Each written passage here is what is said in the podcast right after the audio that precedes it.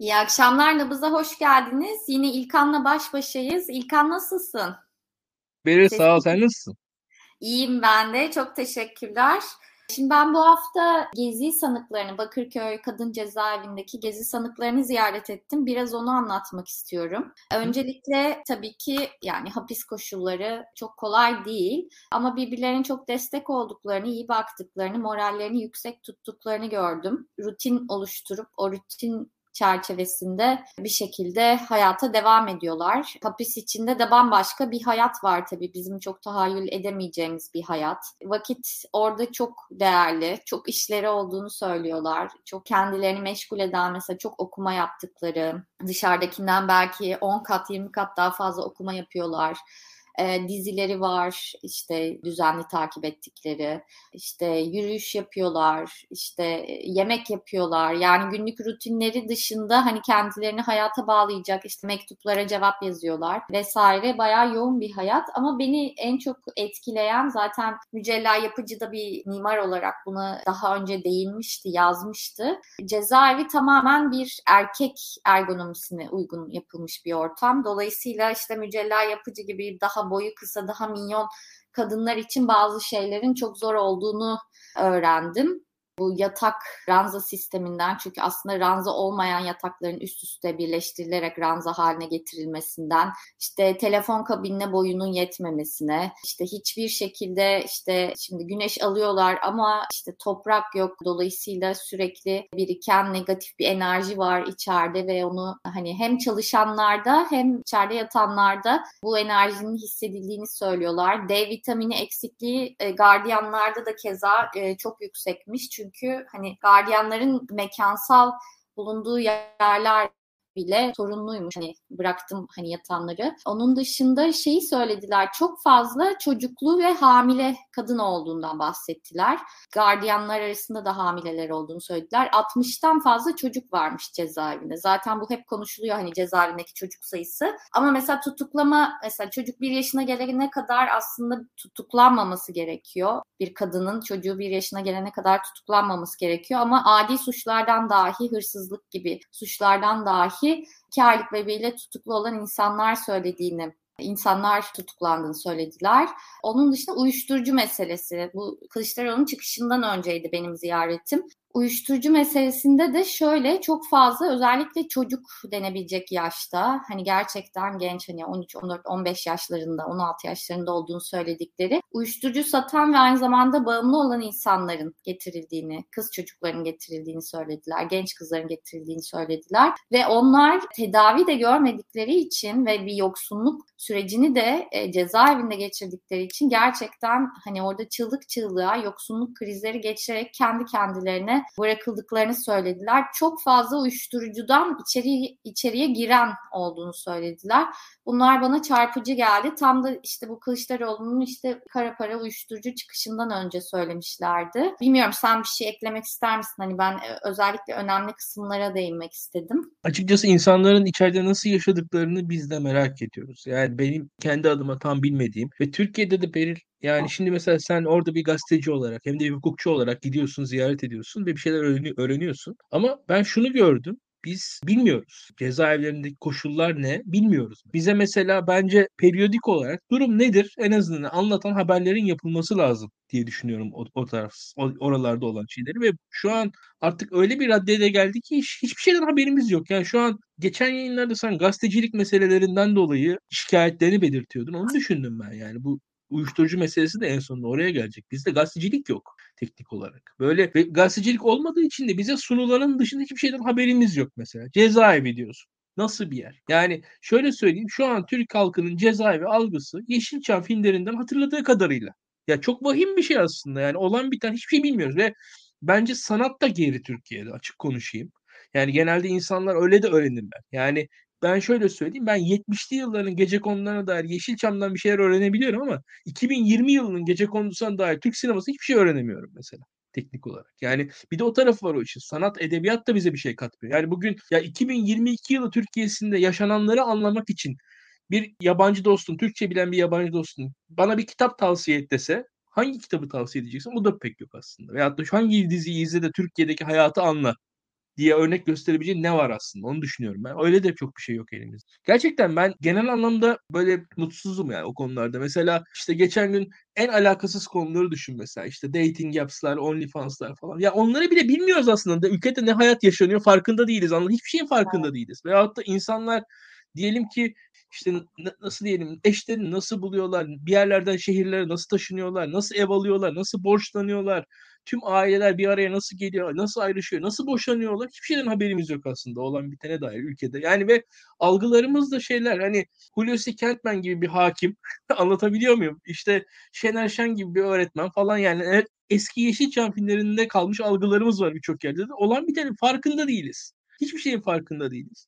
Uyuşturucu konusuna gelsen yani senin ta gezi zamanlarından beri aslında biraz üzerine durduğun gazetecilik hikayende bir şey vardı. Bir kent yoksulluğu meselesi var Türkiye'de. Daha önceki Türkiye hep fakir bir ülkeydi. Ama bugün yaşanan kent yoksulluğu bence daha ağır bir kent yoksulluğu. Çünkü şöyle bir şey var. İletişim yayınlarından çıkan kitabı hatırlarsın. Nöbetleşe Yoksulluk kitabını. Yani 1960'larda İstanbul'a gelmiş fakir insanlar biliyorlardı ki 1980'lerde 90'larda az çok biraz orta sınıf olacaklar ve çocuklarına az çok bir eğitim sağlayabileceklerdi.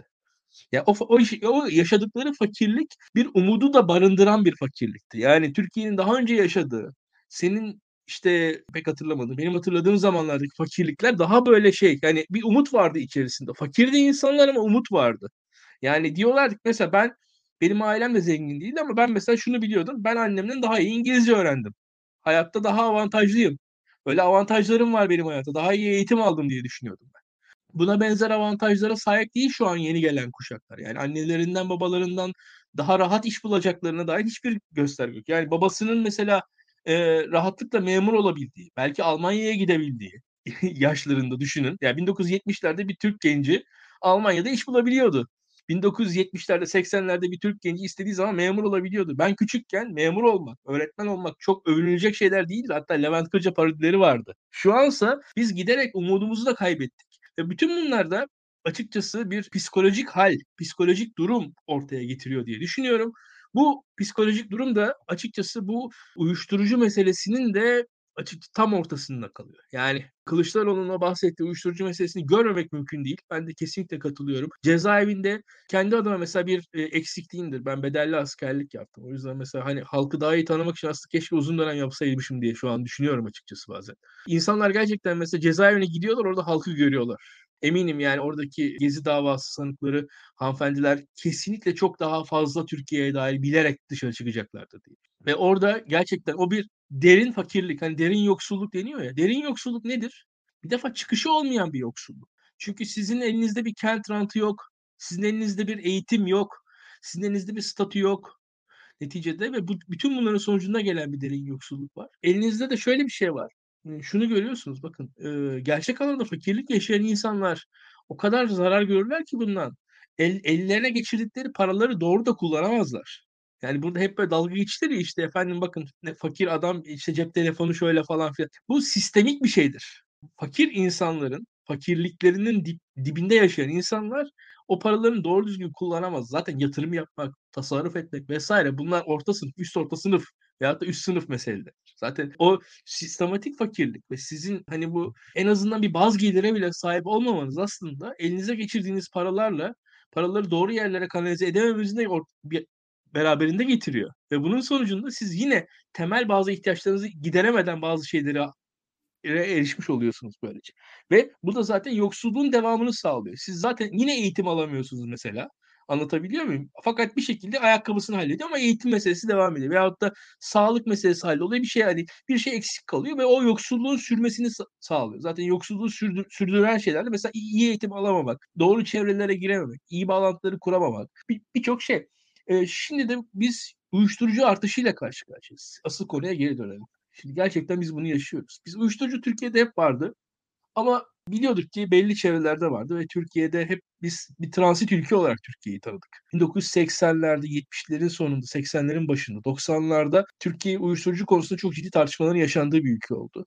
E, Susurluk çetesi, daha önce işte o, o Kürt iş adamlarının öldürülmesi, işte Baybaşinler vesaireler, Avrupa'ya uyuşturucu satışları, hatta işte Der Spiegel'in 90'lardaki manşetlerini falan hatırlarsın sen de yani. E, tüm bunların sonucunda Türkiye bir noktada da o ilişkiler tasfiye oldu. Daha ziyade 90'ların sonunda 2000'lerin başında Türkiye'de belli bakarsan finansal da bir çöküş yaşandı. Çok, çok, çok tesadüf değildir bu bence açıkçası. Türkiye'nin uyuşturucu hikayesi bittikten sonra ve bir anda bakarsanız uyuşturucu rotaları yer değiştirdi. İşte Afganistan işgal edildi, Rusya'ya kaydı vesaire hikayeler falan. E bu bütün bunların sonunda bambaşka bir Türkiye oldu. Şu ansa tekrar bir, bir başka yolun başına geldik diye düşünüyorum.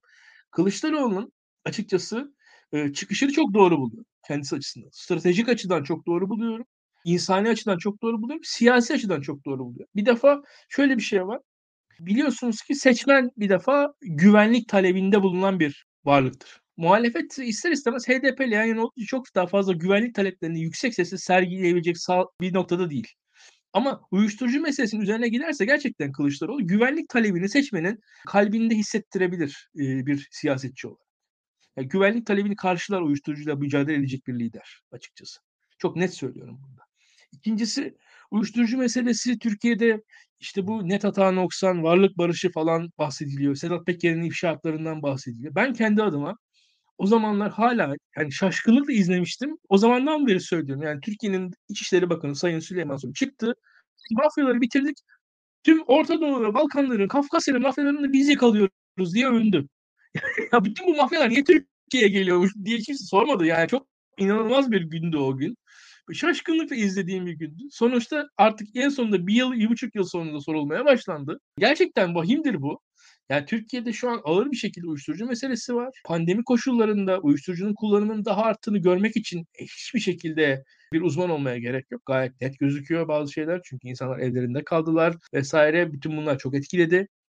Bir diğeri işin finansal bir kısmı var. Fiyatlar konusunda hem içkiye erişim zorlaşmış durumda hem içki fiyatları çok artmış durumda. Bunun yanında aslında nispeten daha geleneksel bilinecek uyuşturucuların da fiyatları çok artmış durumda diye ben öğrendim açıkçası. Ve bu, bu yüzden de kimyasal uyuşturucular daha ucuz fiyatlı ama daha zararlı. Daha fazla açıkçası hem bağımlılık yapan hem de daha hızlı vücuda zarar veren uyuşturucular çok artmış durumda. Fiyatlarının getirdiği bir etkiyle şu anda. Ve biz bu sıkıntıları yaşıyoruz. Bu sanırım Bağcılar'daydı. Çok kötü, çok çirkin bir görüntüydü hatırlarsan. Bir annesine bir uyuşturucu bağımlısının yaptığı şeyi biz izledik. Yani şu an tekrar anmayayım bile burada. Buna benzer hikayeleri herkes bahsediyor. Yani işte kimi varoş evlerde İstanbul'un çeperindeki evlerde işte odasına kilitlenmiş çocuklar. Yani çocuklarından korkan anneler babalar. Çocukların ne yaptıklarını, ne yapabileceklerini bilemeyen çaresiz durumda aileler. Şu an Türkiye'nin gerçeği bu. Bu gerçekte biz ne kadar yüzleşmiş durumdayız? Hiç emin değilim. Hiç emin değilim. Çok ciddi sıkıntılarımız var ve Türkiye'de bu kültür kültür de demek garip ama yani gerçekten de uyuşturucu kullanımı artıyor. Çok ağır bir şekilde sonuçlarla karşı karşıya kalacağız. Ve dediğim gibi arkasında kent yoksulluğu, umutsuzluk, gelecekte yani annelerinden babalarından daha zengin olacağını düşünmüyor bu gençler. Türkiye'de böyle büyük bir kitle oluşmaya başladı. Farkında mıyız bilmiyorum. Yani hepimiz açıkçası belli sen ve senden daha yaşlı herkes Türkiye'de annesinden babasından daha zengin olacağını düşünerek büyüdü. Ama sonuçta öyle düşünerek büyüdünüz. Yani büyüdük. Ama ondan sonra insanlar geldiler bir baktılar ki artık o umut yok. Yani en azından hani sahte de olsa yalan da olsa o umut vardı eskiden. Yani, yani bir şey bu. E, bir şey söylemek istiyorum. Bir kere zenginlik sadece parayla ölçülen bir şey değil. Sosyoekonomik olarak ailemden daha zengin olabilirim aslında. Ama bunu yapmak da zorlaştı. Senin dediğin gibi sınıflara hapsolma durumu, işte onun üstüne çıkamama durumu gibi bir şey de var. E, ve bunu hani önceden işte mesela zeki bir insan iyi bir Anadolu Lisesi'nde okuyup iyi bir işte koleje girip burs alıp oradan devam edip gerçekten sosyoekonomik olarak kültürel olarak sınıf atlayabiliyordu, başka bir yerlere gelebiliyordu. Şimdi artık onun da önü kapandı. Yani o da aslında maddi imkanlara bağlı hale geldi. Yani her şey maddi imkanlar etrafında örülmeye başladı. Ben Burada biraz önce bahsettiğim bu işte fakirleşme konusunda bir şey söylemek istiyorum. Şimdi ben bir romanlarla ilgili rapor yazdım ama ben yaz yazdığımda 2021'de yazdım. Yani ekonomik kriz bu derece hissedilen bir boyutta değildi ben yazdığımda. Ama o zaman dahi uyuşturucunun e, aslında romanlar arasında ne kadar hakim olduğu, uyuşturucu satmanın ne kadar cazip bir hale geldiği özellikle pandemi döneminde işsiz kalan çünkü romanlar aslında sokak e, ekonomisini döndüren insanlar, sokakta çalışan insanlar işte kağıt toplar, çiçek satar, müzisyenlik yapar, tamamen sokak balon satar, mısır satar, sokak şeyi e, işte otoparkta durur. Hep romanlara bağlı. İşsiz kalınca ne yapacağız? Özellikle müzisyenler mesela işsiz kalan müz- müzisyenler işte intihar etti diye duyuyorduk ya. O in- intihar eden müzisyenlerin çoğu aslında roman ve uyuşturucu satıcısı olup aynı zamanda kullanıcısı olup sonunda işte çaresizlikten intihara başvuranlar. O raporu yazarken bunu fark ettim ve bence mesela Kılıçdaroğlu'nun bu konuşmayı yaparken yanına Hacer'i alması çok aslında bilinçli bir hamleydi. Çünkü Hacer çok uzun zaman zaten romanlarla çalıştı ve pandeminin başından beri en yoksul kesimle çalışıyor. E, ve orada şöyle bir şey oldu e, bu yoksul kesimde. Uyuşturucu satıcısı olması eskiden ayıplanan, hor görülen, hani eskiden hep şey diye bak bakılırdı. Hani bu da uyuşturucu satıyor diye e, bir kenara ayrılırken şimdi uyuşturucu satıcısının zenginliği özendirici bir hal almış durumda ve bunun endişesini toplumlarda görebiliyor. Yani özellikle gençler arasında bu cazibe unsuruna dönüşmüş durumda ve Hacer'i yanına alıp konuşması aslında boşuna bir hamle değil. Yani Hacer Fogo gerçekten o yoksullara temas etmiş, o yoksullar arasında tanınan, bilinen, güvenilen de bir isim. Dolayısıyla aslında onların onlara da verilen bir mesaj e, bence Kılıçdaroğlu'nun açıklaması. Bir de tabii tonlamasını düşünüyorum açıklamanın. Erdoğan'la kıyaslayınca Erdoğan şey gibi hani her şeyi yasaklayan baba gibi ama Kılıçdaroğlu daha böyle şey sistemsel bir çözüm sunan bir lider gibi orada ayrışıyor Erdoğan'la kıyasladığımız zaman. O da enteresan. O insanlara söylediğin gibi güven veriyor olabilir diyeyim. E, bir de şeyi sormak istiyorum sana.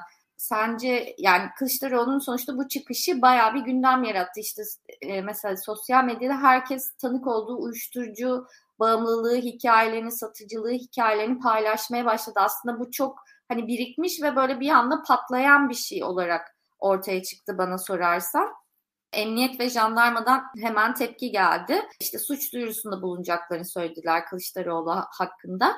Ve bunun üzerine aslında dezenformasyon yasası böyle haftalarca konu, aylarca konuştuğumuz dezenformasyon yasası ilk olarak Kılıçdaroğlu'nu hedef aldı. Bunu da enteresan buluyorum. Çünkü Kılıçdaroğlu normalde biz bu yasayı hani gazetecilere haber yapamayacak işte Daktilo'nun yayınlarına sansür gelecek bir sansür, daha alt kesimde düşünürken bir anda tepeden birinin hedef alındığını gördük. Buna ne diyorsun? Bu bana enteresan geldi mesela. Biz çünkü dezenformasyon yasasını daha alttan ve yatay beklerken böyle tepeden bir hamle geldi. Tamamen bir itibarsızlaştırma hamlesi e, olarak görüyorum ben bunu. Susturma hani biz daha çok susturma kısmına e, odaklanmıştık ama demek ki e, itibarsızlaştırma için araçsallaştırılması da hani aslında öncelikli hedeflerinden biriymiş gibi düşünüyor insan. Bilmiyorum sen ne diyorsun?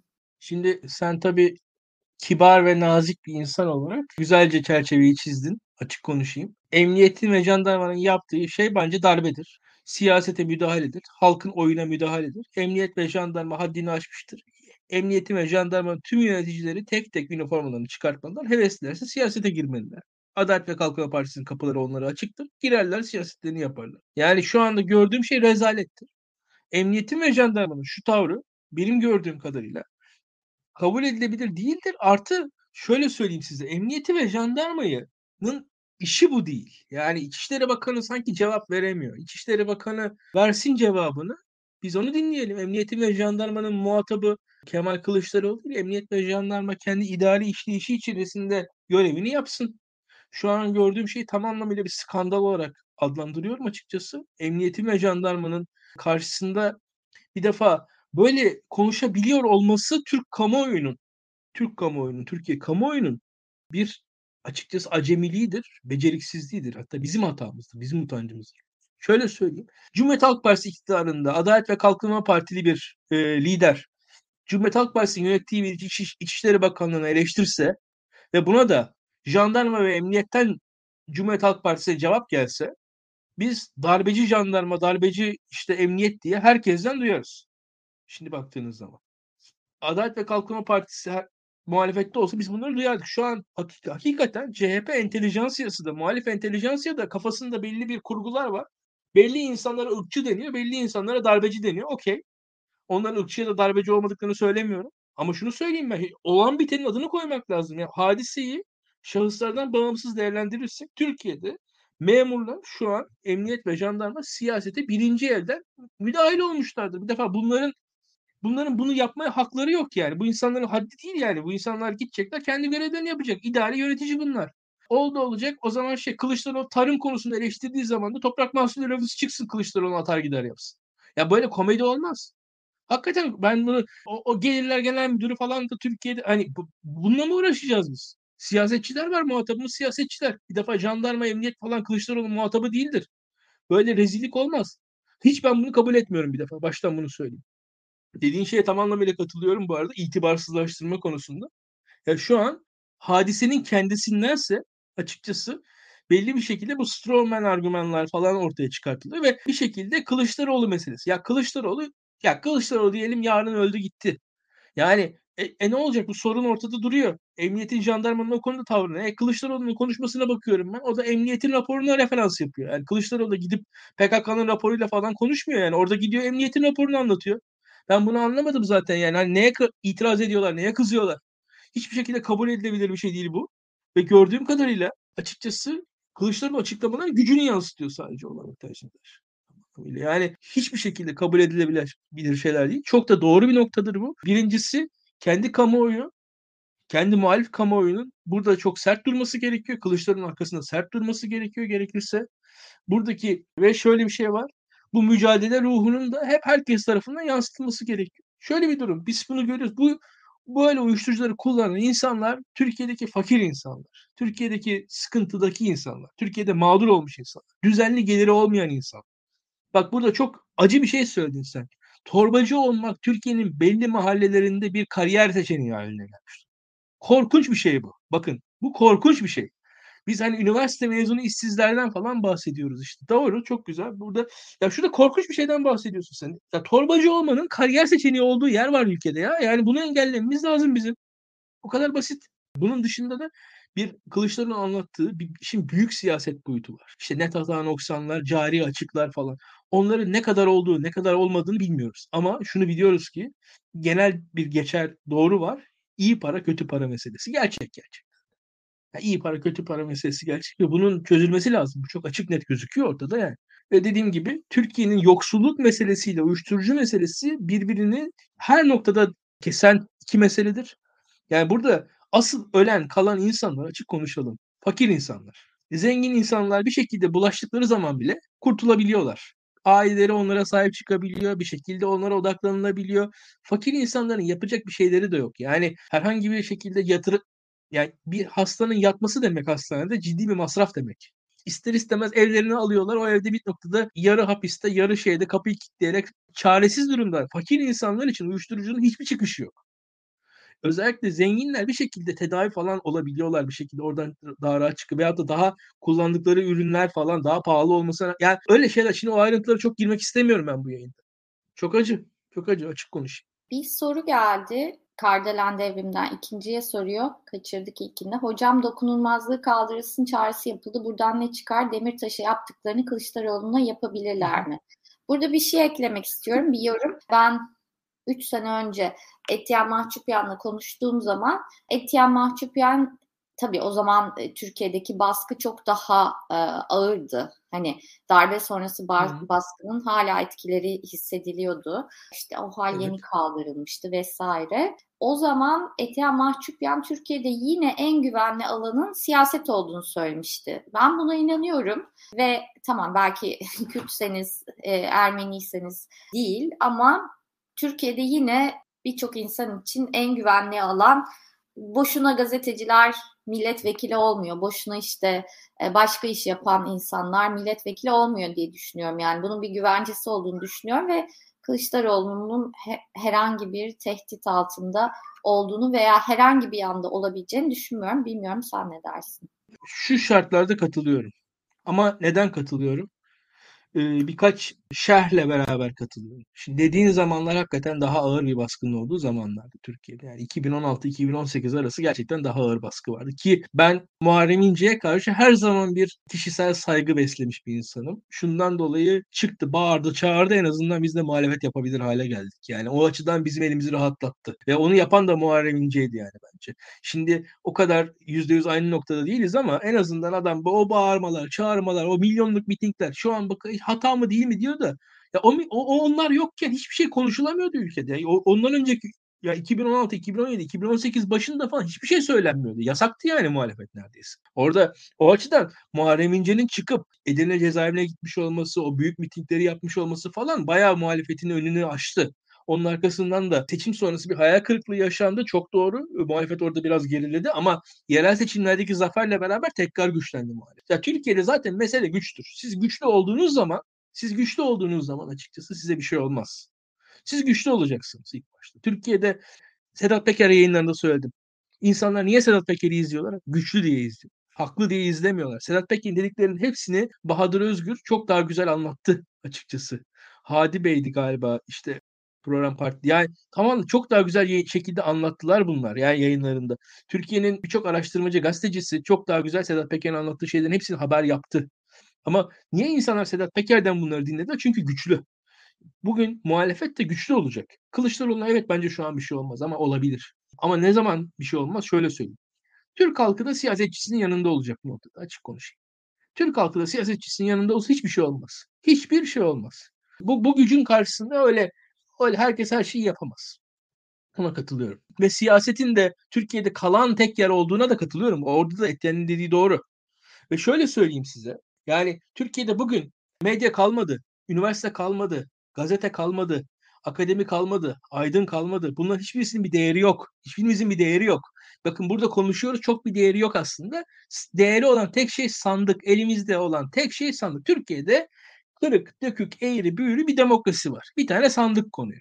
O sandığın temsilcisi siyasetçiler. Bu açıdan Etienne dediği hakikaten doğru. Siyaset şu an en rahat yer aslında. Ya bakarsanız birçok kişi siyasete giriyor. Bir, bir şekilde İyi Parti'ye son dönemde girenlere falan bakın hakikaten bir şekilde kendilerini koruma altına almak istiyorlar. CHP'ye girenlere o, o, o, onu hissediyorsunuz orada. Siyaset gerçekten daha güvenli bir alan. Hatta, hatta tavsiye ederim girsin herkes siyaset. O doğru. Hakikaten doğru. Yani şu anda böyle ben hatta yani bugünlerde bağımsız gazetecilik falan diyenlere de hafif müstessi bakıyorum. O hakikaten zor yani. Şu an çünkü kurum yok. Yok ediliyorsunuz siz yani. Öyle bir bir kurum olarak var, var olmaz mümkün değil. Bakın hemen fon aldı falan eşiniz. Ya bak hani nasıl olacak bu iş o zaman? Ya bağımsız falan imkansız o yüzden yani.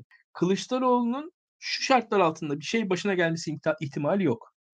Ve muhalefete o kadar ağır bir baskının çok ağırlaşması zaten e, şunu getirir. Erdoğan iktidarını bürokratik yapılara borçlu kılar. Erdoğan da o kadar borçlu kalmak istemez bence. O açıdan da onun açısından da çok bir zafer olmaz yani. Çok fazla Kılıçdaroğlu o tarz bir hani Kılıçdaroğlu'nu tutuklayacak bir baskı. Yani o zaman o işin rengi değişir yani Kılıçdaroğlu'nun tutuklanması durumunda. Ha, yarın biz bak, tekrar bakacağız. Şimdi İmam, İmamoğlu davası da sürüyor aslında şu anda. İmamoğlu'na siyaset yasağı ihtimali de var. O açıdan tabii beraberce göreceğiz. Yani İmamoğlu'nun ihtimalini mesela görüyoruz. O açıdan da mesela ne engeller? Halkın duruşu engeller bunları. Yani mesela ben daha öncesinde söylemiştim. Mesela Canan Kaftancıoğlu'na siyaset yasağı geldi. Şu anda biz gördük. Şu an Canan Hanım mesela vekil falan olamayacak diye biliyorum ben. Şimdi çok vahim bir şey aslında.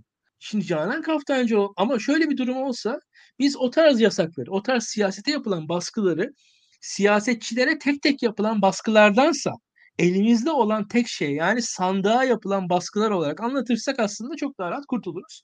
Kılıçdaroğlu'nun şu an çok ciddi bir tehdit altında olduğunu düşünmüyor ama bu tehdit Türkiye'de vardır. Yani onu şöyle söyleyeyim. Yani yarın bir gün Türkiye'de Kılıçdaroğlu şöyle darbeci, şöyle FETÖ'cü, şöyle PKK'lı bir böyle bir ortam yaratılır ki hiç belli olmaz. Bak hiç de belli olmaz. Ben hiç güvenmem Türkiye'ye. Yani e, Türkiye'de bugün herhangi birisi şu an cezaevinde kimi ziyarete gitseniz onları içi, o içeri girerken zil takıp oynayan da bir grup insan var yani. Çok da Türkiye bu konularda aman aman ilkeli falan değil yani. Herkes de birbirinin artık o kadar yenilginin sonunda muhalifler de birbirlerinin mutsuzluğundan mutluluk alıyorlar. Ki zaten Tayyip Erdoğan'ın 10 yıldır Türkiye'ye sunduğu tek şey başka insanların mutsuzluğu. O mutsuzlukları satıyor. Ali'ye Veli'nin mutsuzluğunu satıyor. Veli Ali'nin mutsuzluğunu satıyor Tayyip Erdoğan. Elinde yapabilecek tek şey o. Mutluluk vermiyor ki artık. Bu açıdan bir, biraz bu bilince sahip olmak gerekiyor. Muhalifler açısından genel anlamda bir, bir şekilde Kılıçdaroğlu'nun dokunulmazlığı değil demokrasi tehdit altında mı diye baktığımız zaman aslında o zaman hikaye değişir. O zaman hiçbir şey olmaz.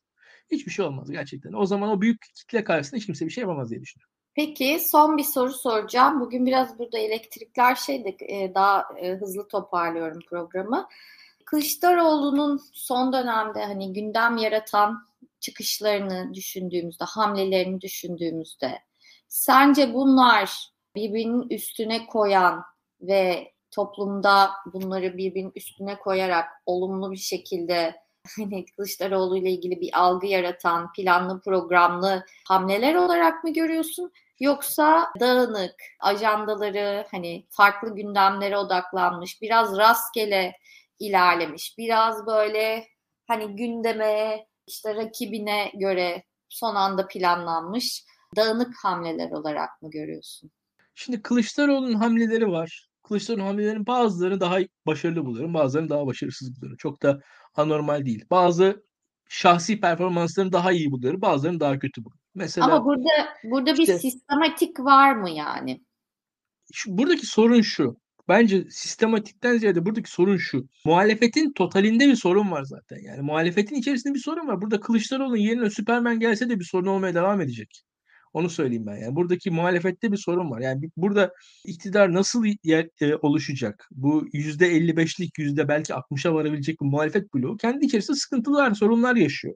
Bu sorunlar duydukça açıkçası o, o, o bloğu temsil edecek kişi kim olacaksa da onun üzerinden sıkıntılar yaşanmaya devam edecek diye düşünüyorum. Kılıçdaroğlu'nun buradaki çelişkiler de Kılıçdaroğlu'nun şahsına dair çelişkiler olabilir. Dediğin gibi Kılıçdaroğlu'nun karizması daha düşük olabilir. Kılıçdaroğlu'nun alacağı oy daha düşük ihtimal şey olabilir. Ve hatta kimileri işte daha az kazanma ihtimali muhalefetin arttıkça bazen sorun çıkıyor. Herkes çok çok rahatlıyor. Kim aday olursa olsun kazanır deniyor. Kimi zaman kaybedilecek diye moraller bozuluyor. Muhalefet psikolojik açıdan da çok sıkıntılı durumda. Kılıçdaroğlu'nun adaylık hikayesi tam biz bunu yaşıyoruz. Şöyle söyleyeyim tabii Kılıçdaroğlu yani Amerika gezisi başarılı olmadı. Başörtüsü meselesinde yani bence başörtüsü meselesini yanlış yerinden ele aldı diye düşünüyorum. Ben keşke orada iktidardan gelecek bir salvoyu engellemek için öyle bir teklifte bulundu. Ama bazı şeyleri mesela kendisi tek başına çok yalnız. Partisinin yanında getiremiyor bazı şeyleri. CHP de onunla beraber hareket ediyor. Çünkü CHP'yi Kılıçdaroğlu birçok şekilde ancak negatif olarak yanında tutabiliyor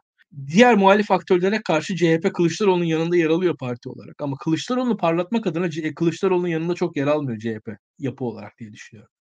Bu mesela başörtüsü meselesinde ya ben mesela çok iyi biliyorum. Şu an Cumhuriyet Halk Partisi teşkilatlarında çalışan başörtülü, genç, eğitimli, CHP'li kadınlar var şu anda. Ve bunlar vekil olacaklar. Buradan söylüyorum çok net bir şekilde gelecek seçimde. E Kılıçdaroğlu'nun tüm bu başörtüsü meselesini çok rahat çözmüş olacaklar zaten kendi varlıklarıyla. CHP'li başörtülü kadın vekiller olarak. E şimdi bütün mesele aslında böyle çözülecekken bunu böyle anlatmayı CHP beceremiyor.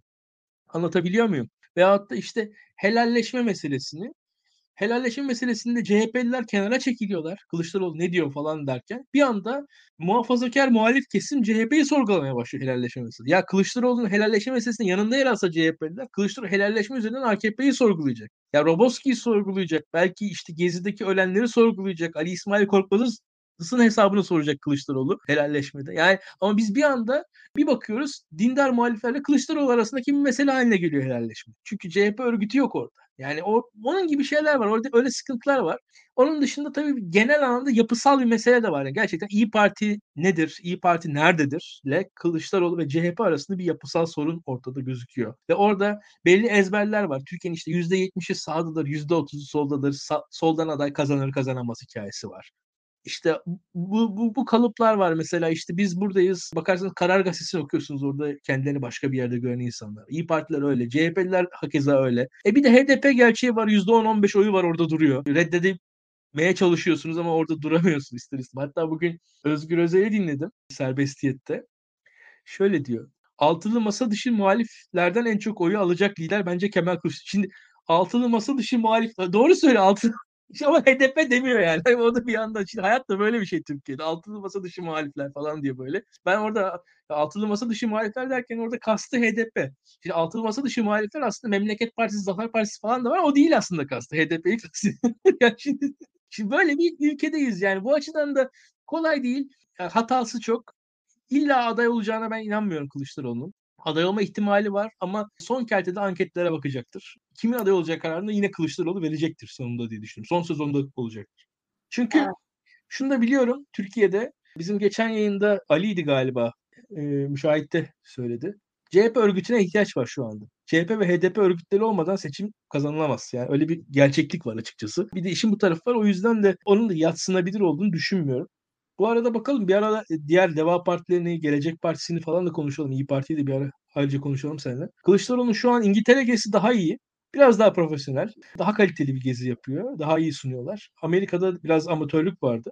Yani biraz ittire ittire aşacaklar. Yani ben Amerika gezisi sırasında biraz bazı şeyleri söylemiştim. İnsanlar skandal skandal demişlerdi. Ya CHP de öğreniyor. Yani öğrensinler, geçsinler, tozsunlar. Hakikaten geç kaldılar ama e, dünyayı görecekler. Bilim, sanat, kültür derken icabında bakın ilk defa temiz finans falan de CHP paradan bahsetmeye başladı. Bak bu güzel bir şey. CHP'nin lideri ilk defa paradan, puldan, kirli paradan bahsederken bir yana temiz paraya geçti. Temiz paradan sonra Londra'ya gitti. Şimdi uluslararası finans demek bu. İlk defa CHP, Londra, finans falan olumlu bir şekilde geçti baktığın zaman. Hani venture capital falan konuşmaya başladı. Girişimcilik konuşmaya başladı CHP. CHP CHP'de olmayan bir şey bu. Benim açımdan o da enteresandı bu gezide. İlk defa onları gördük. Bir şekilde CHP'nin sol jargonuna biraz da yedirmek açısından da en azından şey uyuşturucu parasının zıttı olarak anlatılan bir parayı ortaya koyarak bir parayı olumlu bir şekilde anabilir hale geldi. O da iyi bir siyaset adımı diye düşünüyorum ben. Bunu da ekleyeyim. Peki aslında bitirecektim ama son yine Kardelen devrimden şey gelmiş. E, muhalefet partileri ayrı ayrı politikalar açıklı, açıklıyor. Güzel strateji ve politikalar da üretiyorlar. Ancak ittifak olarak hala bir şey ortaya koyamadılar. Böyle gitmesinden korkuyorum demiş. Bununla ilgili bir şey söylemek Kardelen Hanım haklı. Kardelen Hanım haklı. Yani bizim geçen yayında Macaristan konusunda tartışırken o noktaya gelinmişti. Budapeşte Belediye Başkanı gerçekten de biz ittifak olduk ama birlik olamadık o yüzden yenildik demiş. Şimdi böyle bir sıkıntı var gerçekten de.